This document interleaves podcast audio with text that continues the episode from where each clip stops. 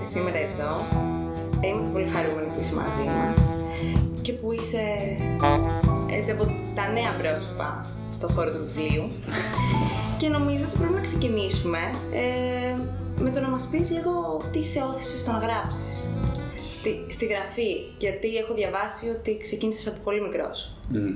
Ε, δεν είναι πολύ ξεκάθαρη απάντηση. Ε, γράφω από πάρα πολύ μικρός. Δεν ξέρω τι ήταν αυτό που με όθησε στην αρχή. Ε, η αλήθεια είναι ότι ήρθα από πολύ μικρός, πολύ γρήγορα σε επαφή με τέχνες γενικότερα. Ε, ταινίες, ε, κάποια βιβλία, θέατρο, γενικά άρεσαν οι τέχνες στους γονείς μου, τις κατανάλωναν full, ήρθα σε επαφή. Ε, πορώθηκα με τα πάντα όμως. Δηλαδή, θυμάμαι να είμαι μικρός, 8-9 χρονών και να παθιάζομαι με ε, από τη μία τον Χάρι Πότερ, από την άλλη το φάντασμα της όπερας, δηλαδή δεν ήταν κάτι συγκεκριμένο. Ε, αλλά όλες αυτές οι ιστορίες, είτε ήταν σε musical, ταινία, βιβλίο, οτιδήποτε, ε, δεν έλεγα να φύγουν από το κεφάλι μου. Οπότε ξεκίνησα να γράφω τότε, ό,τι να είναι, με τις λέξεις που ήξερα. Ε, απλά η διαδικασία με ενθουσίαζε. Έχω ακόμα ένα, μια βαλίτσα στο, στο πατρικό μου που είναι γεμάτη με τις βλακίες που έγραφα μικρός. Και αυτό δεν σταμάτησε ποτέ. Δηλαδή, έγραφα, έγραφα, έγραφα, διάβαζα, διάβαζα, διάβαζα. Καθώς μπήκα ε, λύκειο και άρχισε προετοιμασία για πανελλήνιες, έπεσε κατακόρυφα το, η ποσότητα της γραφής που έβγαινε. Ε, και ειδικά τη, τη, τη μορφή της, της, της ιστορίας, δεν μιλάμε για short story, το οτιδήποτε, την παράτησα για μια περίοδο. Και μετά όταν μπήκα στο πανεπιστήμιο και πέρασαν και ένα-δύο έτη και είχα το χρόνο, επέστρεψε και επέστρεψε ορμητικά, αλλά και το είχα καταπιέσει σε τρομερό βαθμό και ξεκίνησα να ασχολούμαι με σεναριογραφία, σκηνοθεσία, όλα αυτά. Ε, και κάποια στιγμή, ε, και ενώ διάβαζα πάρα, πάρα πολύ εκείνη την περίοδο της ζωής μου ε, και είχα τη επαφή με πολλούς συγγραφείς που με είχαν ε, εμπνεύσει, ε, ήρθε στο μυαλό μου η ιδέα για το πρώτο μυθιστόρημα, αυτή η ιδέα με τον κομίτη, που στην αρχή δεν είχα αποφασίσει καν ότι θα είναι μυθιστόρημα. Ήταν μια ιδέα που μου άρεσε και σκεφτόμουν ότι να είχα το budget να το έκανα ταινία, να το κάνω Και έγινε. Νιώθεις ότι σε έκλεψαν. Εντάξει, θα σου πω, έχω ακούσει πάρα πολύ αυτά. Ε, δεν έγινε, ρε χαμότο. Δεν έγινε, όχι. Εντάξει. Γιατί κοίτα, αν γινόταν στην Ευρώπη θα γινόταν κάπως έτσι. Ίσως. Ίσως, όντως. Ε, ναι, αυτό που έγινε η αλήθεια είναι ότι σου παίρνει κάτι, δηλαδή άπαξ και για κάποιο λόγο σε κάποια χρόνια ήταν να γίνει, δεν θα λέγανε όλοι ακομίτη, θα λέγανε να το ξανάδαμε αυτό πριν από πέντε χρόνια. Ε, δεν πειράζει. Φαντάζομαι δεν διάβασαν το βιβλίο πάντως και εμπνεύστηκαν. Θεωρώ δεν έχει προλάβει να μεταφραστεί έτσι. Γι' αυτό. Ε, ναι, και, αλλά είπα ότι θα, δεν έχω το budget και έχω πολλά να πω πάνω σε αυτό το θέμα. Οπότε ας δοκιμάσω κάτι που πάντα με τρόμαζε, το long form, να γράψω κάτι μεγάλο. Ε, και έγινε πολύ πιο εύκολα από ό,τι περίμενα. Πόσο τρομακτικό είναι για έναν νέο άνθρωπο να στείλει ένα, ένα χειρόγραφο mm. σε εκδοτικό; Χειρόγραφο προφανώς. Ναι, ναι, ναι. Με την παλιά Με την παλιά ναι, κοίταξε. Ε, είναι φαντάζομαι ότι είναι πάρα πολύ τρομακτικό. Θα σου εξηγήσω γιατί λέω φαντάζομαι. Είχα εκτεθεί ήδη στις απόψεις άλλων αγνώστων και τα λοιπά για πράγματα που είχα κάνει. Και δεν είχα καμία φιλοδοξία, βασικά τη φιλοδοξία την είχα, δεν είχα καμία πίστη ότι θα συνέβαινε κάτι τέτοιο τόσο νωρίς και με το πρώτο βιβλίο που έγραφα. Οπότε όταν το έστειλα, περίμενα να πάρω κάποια στιγμή μια απάντηση που θα μου έλεγε ε, ευχαριστούμε πολύ, ε, αυτό και αυτό και αυτό μας άρεσαν, αυτό και αυτό και αυτό και αυτό και αυτό πρέπει να τα φτιάξεις. Ε, καλή σου τύχη, καλή συνέχεια κτλ. Αυτό περίμενα, αυτό ήθελα. Feedback βασικά. Οπότε όταν το έστειλα, ε, ήμουν ενθουσιασμένος, έτρεμε λίγο το φιλοκάρδι μου, αλλά δεν ήμουν τρομαγμένος. Ε, μου βγήκε αρκετά βίαστα. Όταν με πήραν τηλέφωνο και είχαν αργήσει και πέρασε καιρός ε, και κατάλαβα ότι υπάρχει ενδεχόμενο να εκδοθεί το οποίο δεν είναι όμως σίγουρο, εκεί πήγα να πεθάνω. εκεί τρόμαξα. Λογικό. εκεί τρομοκρατήθηκα. Ναι.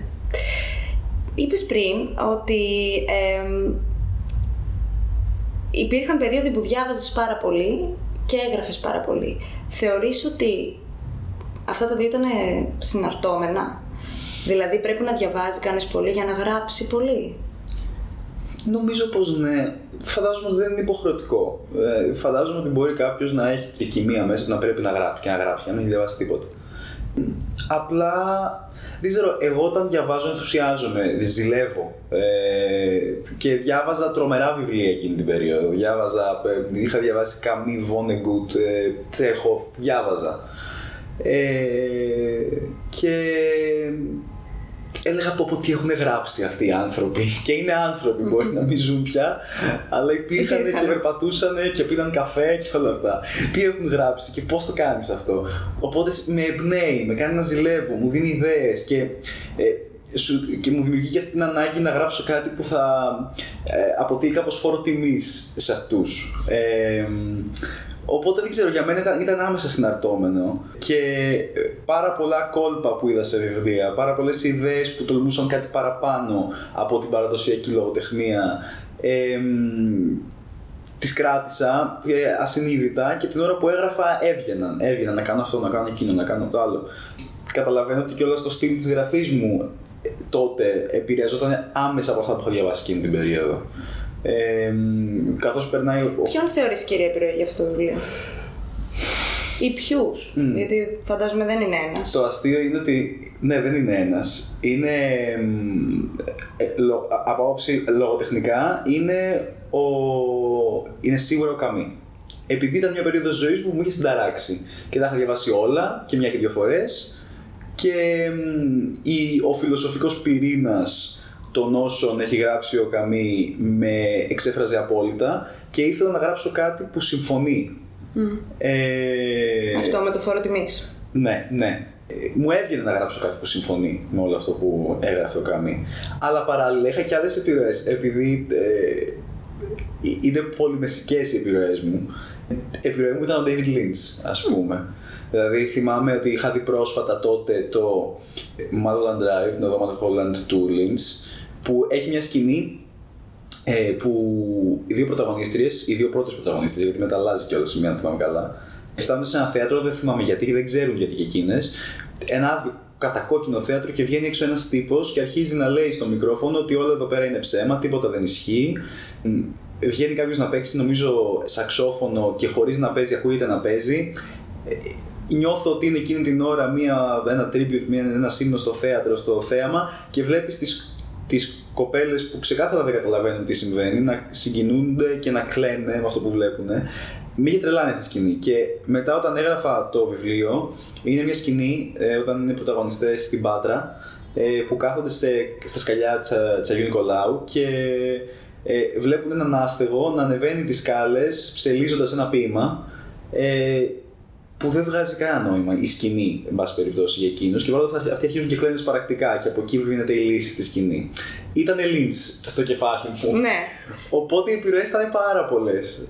Κοίτα, η αλήθεια είναι ότι το βιβλίο δεν, δεν έχει καταιγιστική δράση, αλλά έχει κινηματογραφικές εικόνες. Δηλαδή, είναι ένα θέμα η εικόνα μέσα στο βιβλίο, έτσι. Είναι, ναι. Και η φύση και το αστικό τοπίο. Ναι. Ναι. Ε, και είναι, επειδή είναι κιόλας. Ήταν για μένα ένας επίλογος στα ε, κύρια φοιτητικά μου χρόνια με όλες τις εμπειρίες που αυτά είχαν. Ε, αυτά ήταν γεμάτα πόλη, Αθήνα ε, και φύση, βουνά, νησιά. Οπότε ήταν, ήμουν γεμάτος εκείνη την περίοδο με αυτές τις εικόνες. Ήταν και πριν τον κορονοϊό, πριν έρθει αυτό το μπαμ παύση ε, σε όλα, που ήταν πολύ ζωντανές εικόνες μέσα, πάρα πολύ και πρόσφατες και έπρεπε να βγουν. Οπότε ήθελα να τις αποτυπώσω κάπου για να τις θυμάμαι και εγώ πράγματα που έχω δει και νιώ, ένιωθα ότι με είχαν στιγματίσει. Το βιβλίο έχει μ, μια ε, απλή ιστορία, αλλά μέσα του κρύβει μια φιλοσοφική ανάλυση για περισσότερα από ένα θέματα. Δηλαδή, κεντρικό θέμα θα λέει κανείς ότι είναι η αναζήτηση της ευτυχίας. Υπάρχει ευτυχία. θα βρεθεί. Αλλά παράλληλα περνάνε και άλλα ζητήματα. Περνάει ο θάνατος, περνάει η, η σχέση μας με το χρόνο, πόσο πολύ μας αγχώνει. Αυτά όλα θεωρείς ότι είναι βιωματικά. Αν μπορούμε να, να μιλήσουμε για βιωματικά στην ηλικία ας πούμε, των 23 χρόνων που έγραψες εσύ αυτό το βιβλίο, 23, έτσι. 23. Είναι βιωματικά, είναι θέματα που σε απασχολούσαν σε εκείνη την περίοδο τόσο πολύ όσο ασχολούν τον Άλεξ. Με απασχολούσαν πάρα πολύ έντονα. Και ήταν αυτή ήταν η, η ευτυχή συγκυρία με αυτό το, το έπιμα με τον κομίτη. Επειδή ήταν εκείνη η περίοδος στα 20 κάτι, η πρώτη ενηλικίωση, τουλάχιστον έτσι τη βίωσα εγώ, που φρικάρεις με το, με το χρόνο που έχεις διαθέσιμο και το τι θες να κάνεις στη ζωή σου που δεν έχεις ιδέα κιόλας.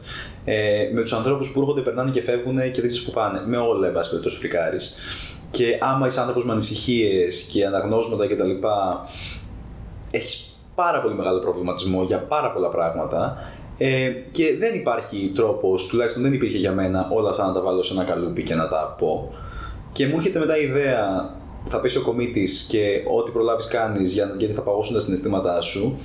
Και όντως βγάζει νόημα ξαφνικά ένας νέος άνθρωπος που έχει όλους τους προβληματισμούς να τρέξει να δώσει απάντηση στα πάντα. Γιατί άμα δεν δώσει απάντηση στα πάντα, μέσα στο μυαλό του, δεν θα είναι χαρούμενος.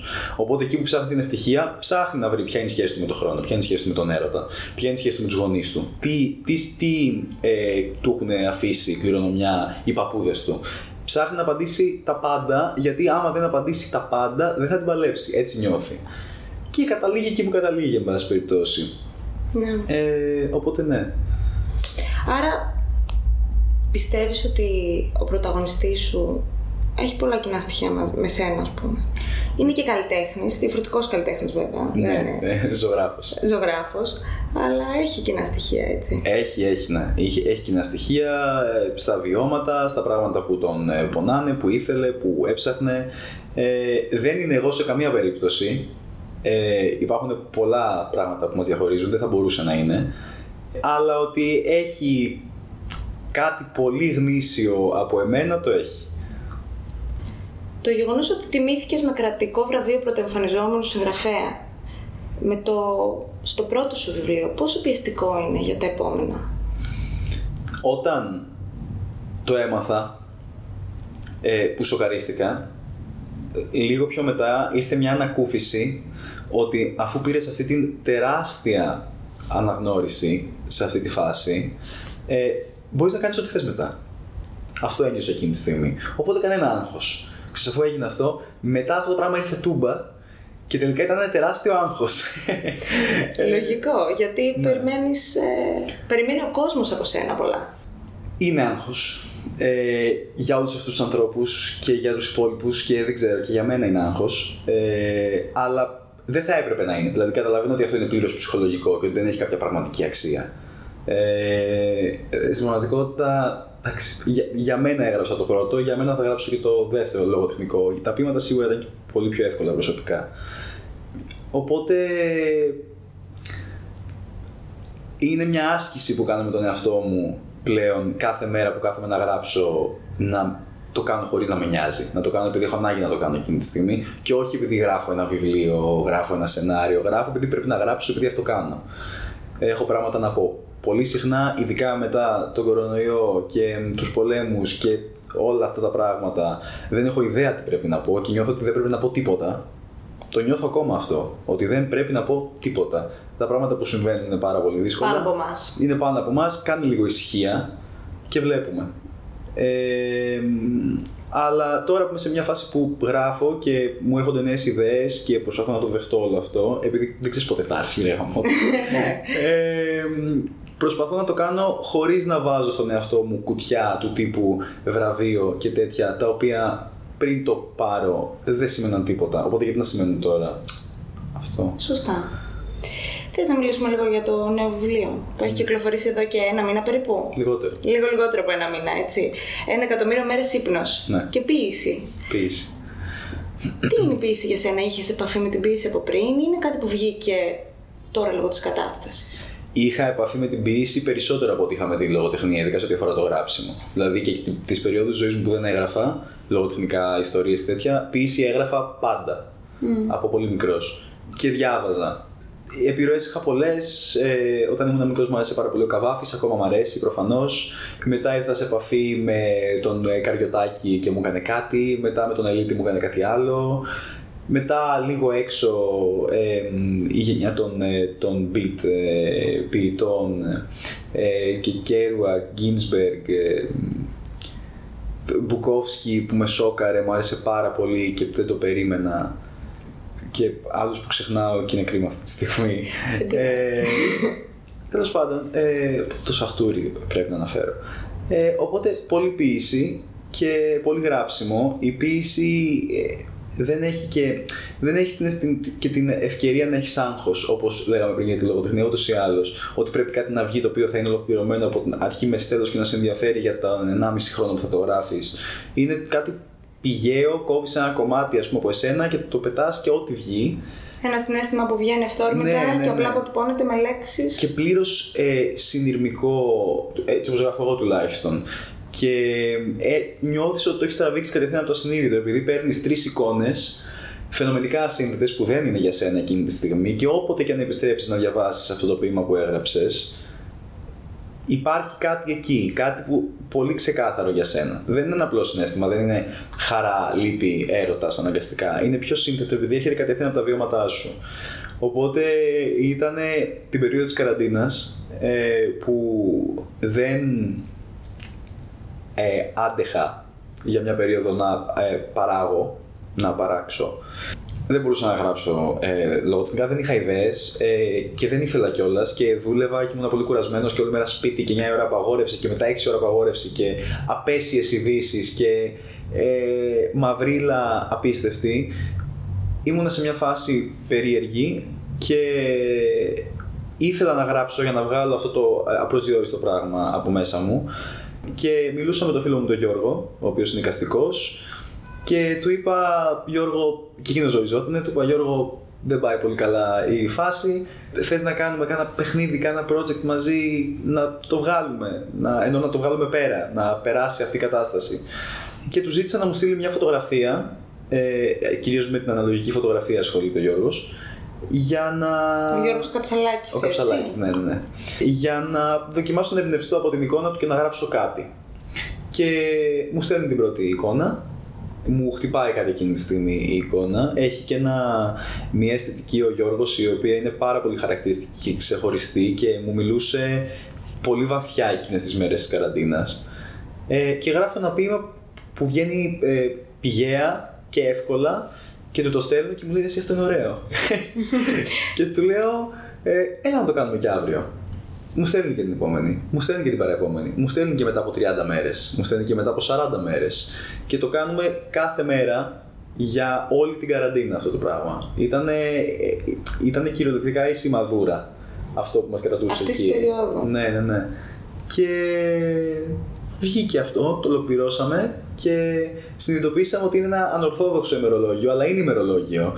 Και είναι και ημερολόγιο καραντίνας, επειδή επαναλαμβάνεται. Ακόμα και αν τα πείματα και οι εικόνες είναι τελείως διαφορετικές μεταξύ τους, ε, θα συναντήσει συχνά σεντόνια στις φωτογραφίες του Γιώργου. Θα συναντήσει συχνά το στοιχείο της θάλασσας στα πείματά μου που μου έλειπε πάρα πολύ εκείνες τις μέρες. Είναι η εσωστρέφεια του σπιτιού και η, Ναι. η ανάγκη να βγεις να έξω. βγεις, ναι.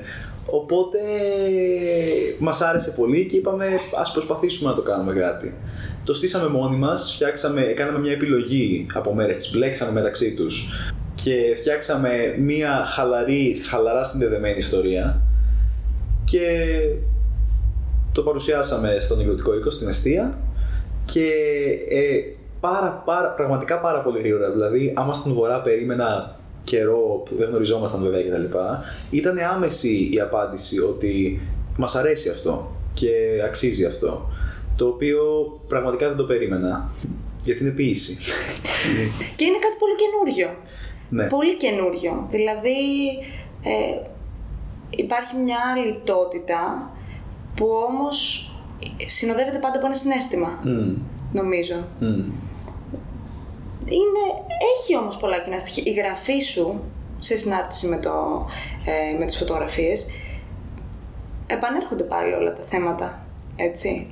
που είχαμε στο πρώτο βιβλίο. Το πιστεύεις; Το πιστεύω. Χαίρομαι. Ε, Δηλαδή, αναγνωρίζω το, το ζήτημα του θανάτου πολύ περισσότερο. Ίσως και λόγω της κατάστασης. Ναι. Είναι κάτι που σε προβληματίζει αυτό; Εννοείται. Ε, Δεν το παραδέχονται πολλοί άνθρωποι στην ηλικία σου. αυτό. Ναι, ναι, οκ, είναι αλήθεια. Ότι το αυτό. σκέφτονται εννοώ. Νομίζω ότι πλέον οι άνθρωποι το σκέφτονται περισσότερο από ό,τι το σκεφτόντουσαν παλιότερα χρόνια. Ναι. Ε, Στη γενιά μας κιόλας, στις αντίστοιχες γενιές όπως η δική μας. Έχει να κάνει αυτό με το πόσο πιεστικό μπορεί να είναι το μέλλον, Ε. αν προλαβαίνω εν τέλει. Γενικά, ε, είναι ένα πράγμα το οποίο με, πλέον με απασχολεί περισσότερο από ό,τι με απασχολούσε όταν έγραφα τον Βορρά. Το τι τρέχει με τη γενιά μας. Τρέχουν πάρα πολλά πράγματα. Οριακά με συγκινεί αυτή η κατάσταση επειδή βλέπω ανθρώπους οι οποίοι είναι οι πιο έξυπνοι, οι πιο ε, εκπαιδευμένοι ενώ από όψη ε, παιδείας. Ε, άνθρωποι που έχουν υπάρξει σε τόσο νεαρή ηλικία ποτέ στην ανθρώπινη ιστορία οι οποίοι βασανίζονται σε ένα επίπεδο πρωτάκουστο Για λάθη άλλων. για λάθη Ίσως. άλλων, για, για πίεση για το μέλλον που έχει έρθει από τα επιτεύγματα των προηγούμενων. Ε, ότι εμείς πρέπει να κάνουμε κάτι καλύτερο, όμως οι συνθήκες δεν το επιτρέπουν. Δεν είναι χτισμένος ο κόσμος αυτή τη στιγμή για να κάνεις το, το μεγάλο βήμα και να χτίσεις και να φτιάξεις. Οπότε όταν τριγύρω σου βλέπεις παιδιά, τίγκα στι αγχώδει διαταραχέ, τίγκα, τα προβλήματα, ε, το, το- τον φόβο, και τις φιλοσοφικές ανησυχίες που δεν περίμενες ότι θα έχουν, επειδή τις έχουν. Τις έχουν άνθρωποι που δεν έχουν επαφή τόσο με τον εσωτερικό τους κόσμο ή με την τέχνη ή κάτι τέτοιο. Δεν, έχω κάνει συζητήσεις με άτομα που δεν περίμενα ότι θα κάνω, με αφορμή τα βιβλία. Ο- Παρ' όλα οπότε, αυτά, ναι. ίσως μπορούμε να πούμε ότι. Δηλαδή, απόψή μου είναι αυτή τώρα. Ότι το ζήτημα των φιλοσοφικών ανησυχιών έχει να κάνει και με τις δύσκολες συνθήκες. Γι' αυτό το λόγο και Ναι. το βρίσκουμε στη γενιά του 30 και στη γενιά του 40 και μετά κάνει μια παύση. Μμ. Έτσι. Και τώρα που επανέρχεται η δυσκολία, Ναι. επανέρχεται και όλο αυτό. Και είναι ένας λόγος για να αισιοδοξείς. Αυτό, ναι, ότι θα πάει μπροστά. Συμφωνώ. Κάτι καινούριο θα βγει. Κάτι Το- καινούργιο θα βγει. Το πιστεύω. Ε, και το βλέπω και, και μου αρέσει που το βλέπω και στην pop κουλτούρα. Δηλαδή, ναι, οκ, η pop κουλτούρα ε, χαρακτηρίζεται, ας πούμε, αν μιλάμε για τη μουσική από την trap αυτή τη στιγμή. Αλλά δεν είναι μόνο αυτό. Ε, βλέπεις ότι βγαίνουν ε, pop τραγούδια, pop albums, τα οποία καταλαβαίνεις ότι είναι χρωματισμένα από το σκοτάδι της εποχής. Ότι για ό,τι και αν μιλάνε, ε, δεν μπορούν να ξεφύγουν από την ανησυχία του τι γίνεται. Ε, ήμουνα σπίτι μου δυόμιση χρόνια. Βγήκα έξω γιατί δεν καταλαβαίνω τι γίνεται.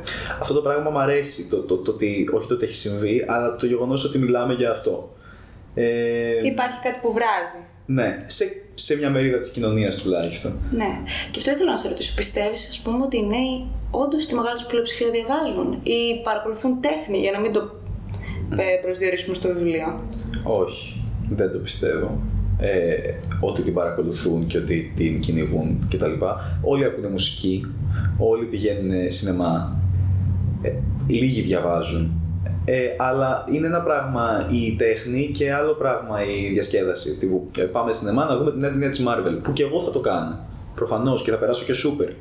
Αλλά δεν μπορούμε να μιλάμε, ό- ό- όχι ότι δεν μπορούμε να μιλάμε για τέχνη, δεν μπορούμε να μιλάμε για καλλιτεχνική αναζήτηση και δημιουργία και ανησυχίες και καλλιτεχνική πρόοδο και να συζητάμε για την Marvel, γιατί καλός ή κακός μια συνταγή είναι πολύ πετυχημένη, με πάρα πολύ ταλαντούχους ανθρώπους μέσα, που βγάζει ενδιαφέρον υλικό, αλλά δεν, ε, δεν θα ανακαλύψει ξανά κάτι, δεν, δεν, ε, βασικά τον τροχό που έχει ήδη χτιστεί χρησιμοποιεί. Ε, οπότε σίγουρα δεν πιστεύω ότι το μεγάλο μέρος της νέας γενιάς ενδιαφέρεται για την τέχνη. Θεωρώ ότι έχει πολλές σκοτούρες και δεν έχει σκεφτεί να ασχοληθεί μαζί της. Δεν έχει καλλιεργηθεί και μέσα του η αγάπη για αυτήν. Και ε, πρόσφατα πήγα να μιλήσω σε ένα σχολείο, σε μια τάξη γυμνασίου για τα βιβλία και πραγματικά τα λυπόμουν τα παιδιά. Τα λυπόμουν και επειδή ήταν στο μάθημα της λογοτεχνίας και θυμήθηκα πόσο κακό είναι αυτό το μάθημα. Πόσο κακό μάθημα είναι. Αυτό είναι αλήθεια. Ε, δε- δεν, το, δεν το πίστευα. Και τα λυπόμουν και επειδή τα είχαν βάλει να ακούνε εμένα. Τώρα τα παιδάκια άλλη όρεξη δεν είχαν να μιλήσουν για λογοτεχνία. Εντάξει. Στην καλή περίπτωση όμως ήταν ότι εσύ ήσουν και κάποιος πολύ πιο κοντινός τους. Ναι, από και- ίσως κάποιον άλλον που θα Και μπορούσε να πήγε έχει πάει. καλά, αλλά ήταν και ο λόγος που έτσι μου ήρθε ο συνειρμός με την Marvel, ότι ε, όταν τελείωσε ε, η συζήτηση και είχαν καταλάβει από τα συμφραζόμενα τα παιδιά ότι καλή ποιήση, καλή λογοτεχνία, αλλά παιδιά και εγώ, και εμένα μου αρέσει η pop κουλτούρα γενικά, ε, ήρθαν με πιάσανε στο διάλειμμα με μισή τάξη και λέω τους, κατα... τους κατάφερα, τους πήρα μαζί μου. Αλλά ήρθαν να μου πούνε ε, Batman ή Superman, ας πούμε. Ε, είδες τον Doctor Strange, τέτοια πράγματα. τέλειο ήτανε, τέλειο ήτανε. Αλλά πώς να πάρεις αυτά τα παιδιά και να τους πεις δοκίμασε να διαβάσεις αυτό το ποίημα ε, και μπορεί να σε αγγίξει όταν τους προσεγγίζεις τόσο λάθος με το υλικό. Είναι ένα θέμα του σχολείου. Ναι. Η τέχνη γενικώς τέχνη όλη. είναι προβληματική Ναι. στην, ε, στο σχολείο. Το πώς διδάσκουμε την τέχνη, αλλά και η εικόνα που δημιουργούμε για τους καλλιτέχνες.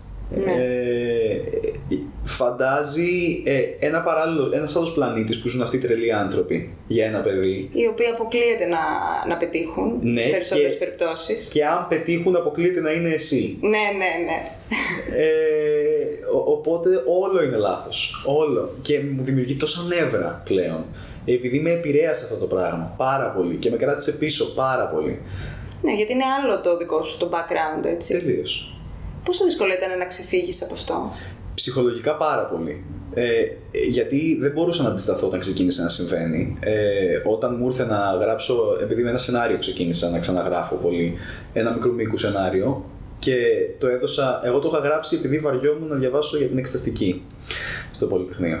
Και μου ήρθε αυτή η ιδέα και λέω, ας κάτσουμε. Και το έδωσα σε έναν φίλο, τρομερά συνεφίλ, τρομερά συνεφίλ, που πιστεύω ότι το διάβασε, πιστεύω τώρα ότι αν τον ρωτήσω θα μου πει την αλήθεια ότι εντάξει, δεν ήταν κάτι τρομερό.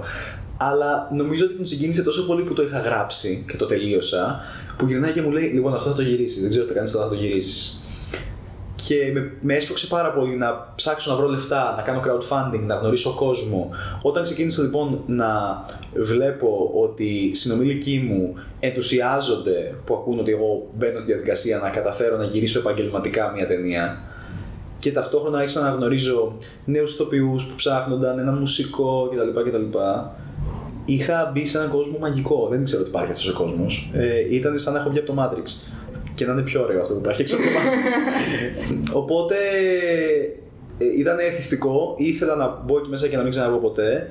Αλλά ταυτόχρονα ένιωθα ότι η πορεία που έχω ακολουθήσει μέχρι στιγμής στη ζωή μου, στη ζωή μου με πνίγει και με αναγκάζει σε κάτι διαφορετικό. Το οποίο δεν ίσχυε.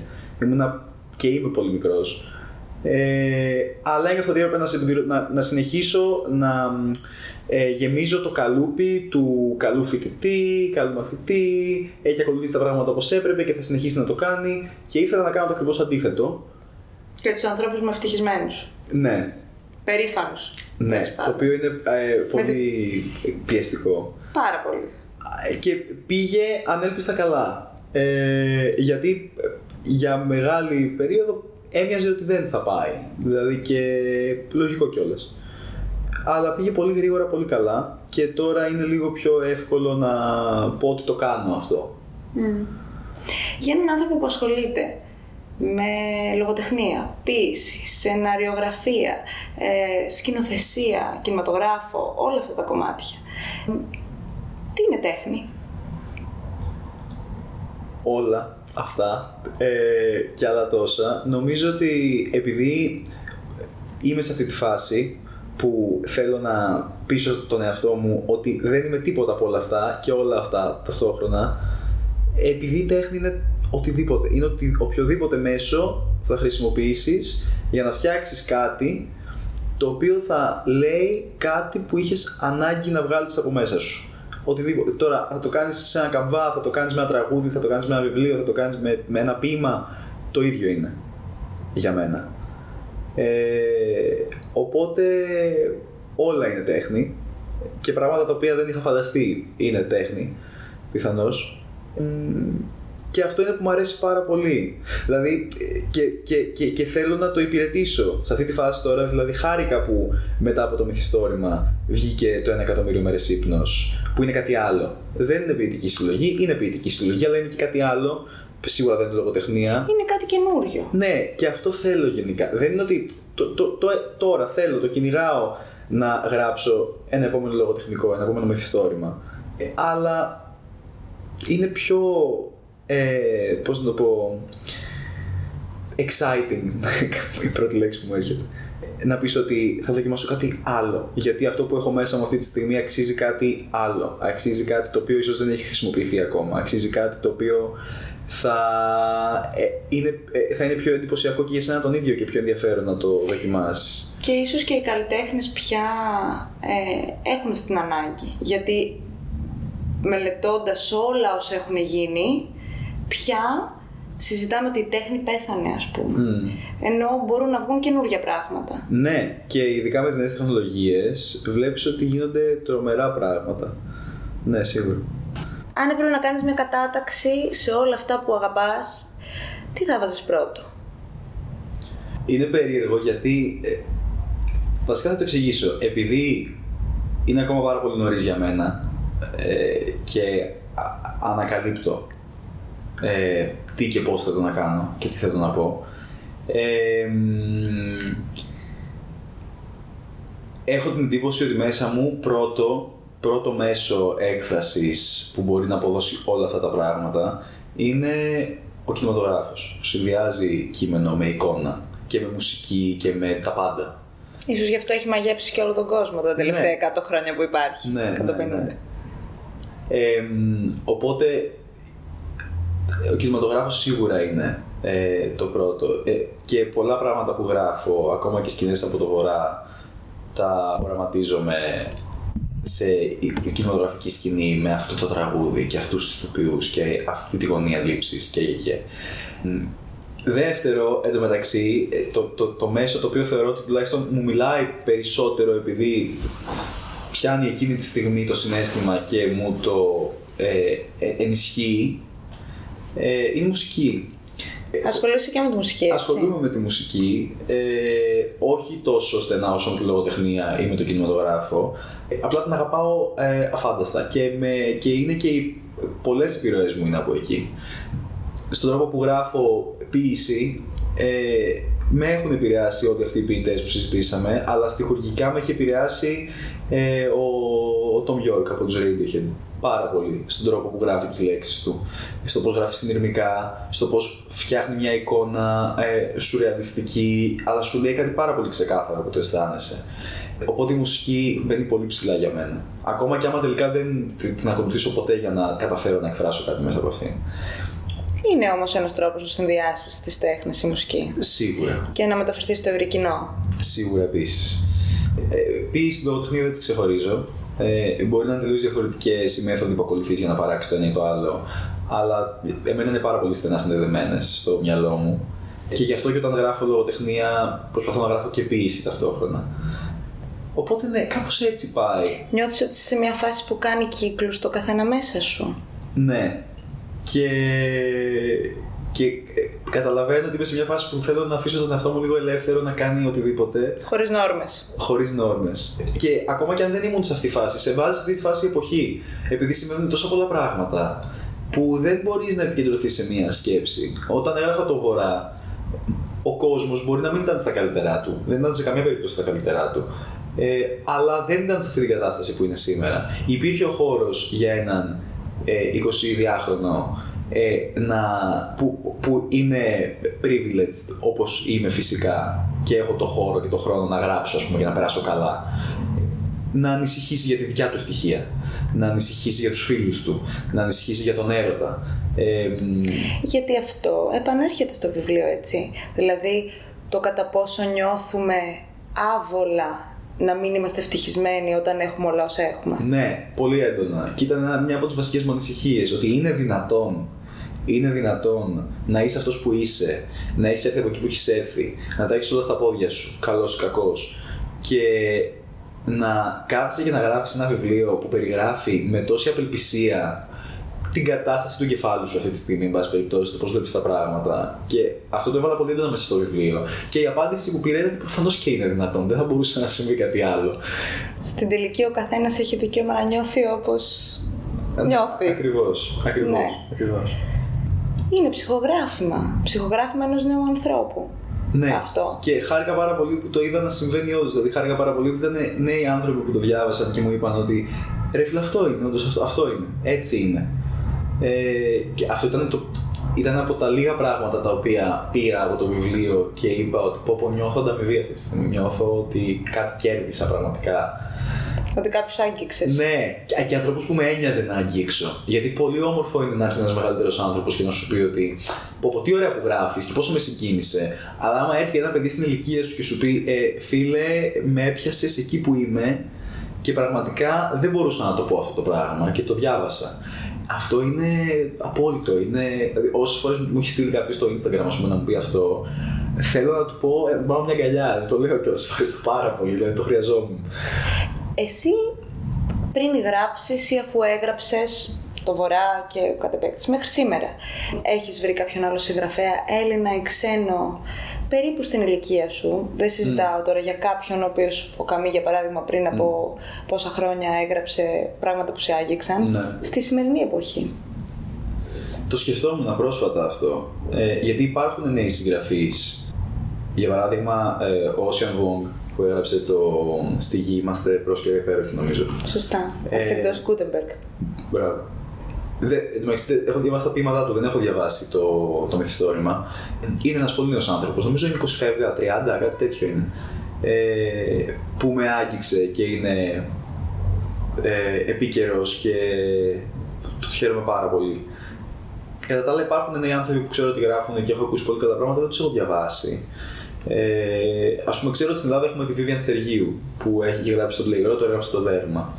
Αλλά όχι, δεν μπορώ να πω ότι, δεν μπορώ να πω ότι έχω εντοπίσει φωνές μέχρι στιγμής της νέας γενιάς. Είμαι σίγουρος ότι υπάρχουν, σίγουρος. Απλά δεν τις έχω εντοπίσει στη λογοτεχνία ε, που να μιλήσουν και να με εκφράσουν και να, ενώ να με, ε, να, να, να νιώσω ότι με εκφράζουν και να, να πορωθώ. Δεν μου έχει συμβεί.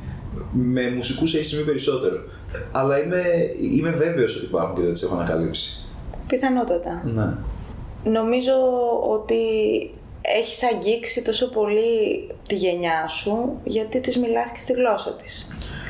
Αυτό το αντιλαμβάνεσαι, τη διαφορά που έχει η γραφή σου ε, στο αφηγηματικό μέρος και στους διαλόγους. Ε, το αντιλήφθηκα εκ των υστέρων. Γιατί όταν έγραφα μου βγήκε πάρα πολύ ε, εύκολα και αβίαστα. Αλλά εκ των υστέρων, όταν ήρθα σε ε, επαφή με το βιβλίο ως παρατηρητής, προσπάθησα να être αναγνώστης, όταν άρχισε ο κόσμος να το διαβάζει και να μου λέει τέτοια πράγματα, ας πούμε, ότι μιλάς για, σαν, σαν την νέα γενιά, είσαι της γενιάς και μιλάς ειλικρινά και ανεπιτίδευτα και τέτοια. Ε, κατάλαβα ότι κάτι διαφορετικό έχει, το οποίο δεν το είχα συνειδητοποιήσει. Και δεν θέλω, αυτό δεν θέλω να το σκέφτομαι και δεν θέλω να προσπαθώ να το κάνω, γιατί θα γίνει επιτηδευμένο. Σωστά. Γιατί θα αρχίσεις να γράφεις ρε bro και τέτοια. Σωστά, σωστά. Ναι. Κάποια πλάνα για το μέλλον; Νιώ- Είσαι σε δημιουργική φάση τώρα αφού βγήκε αυτό; Είμαι, με πέτυχε τα- σε μια δημιουργική φάση ενώ αφού ολοκληρώθηκε να γράφεται το 1 εκατομμύριο και να το φτιάχνουμε με τον, με τον Γιώργο, ε, ή, ή- ήμουν σε μια φάση λίγο ε, αγρανάπαυσης ας πούμε. Αστεία λέξη. ε, αλλά τώρα είναι πολλά τα πράγματα στα οποία δουλεύω ή φιλοδοξώ να, να δουλέψω. Κάνω και ένα πολύ ωραίο σεμινάριο θεατρικής γραφής με την ε, Αλεξάνδρα Κατσαρού, την Αλεξάνδρα Κάπα, τη συγγραφέα, που με έχει ε, ενθουσιάσει η προοπτική να δοκιμάσω να γράψω κάτι σε αυτό το τομέα. Ε, δουλεύω σε ένα project για το οποίο δεν μπορώ να πω πολλά, αλλά ε, είναι ένα τηλεοπτικό project το οποίο μου αρέσει πολύ και το πιστεύω πολύ και ε, ελπίζω να πάει καλά. Έχω κάποιες ιδέες για το επόμενο μυθιστόρημα, αλλά το έχω αφήσει μέσα μου να με στώνει. Πολλά πράγματα τα οποία τρέχουν. Υπάρχει αναταραχή. Υπάρχει αναταραχή, το είναι καλό. Πάντα. Ε, ναι, θα δούμε τι θα πρωτοβγεί από όλο αυτό, αλλά σίγουρα κάτι θα βγει. Οπότε, Τέλεια. Ναι. Τέλεια. Ε, εμείς ευχόμαστε καλή τύχη σε ό,τι και αν κάνεις Ευχαριστώ πάρα πολύ. και σε ευχαριστούμε πάρα πολύ. Εγώ ευχαριστώ. Εγώ.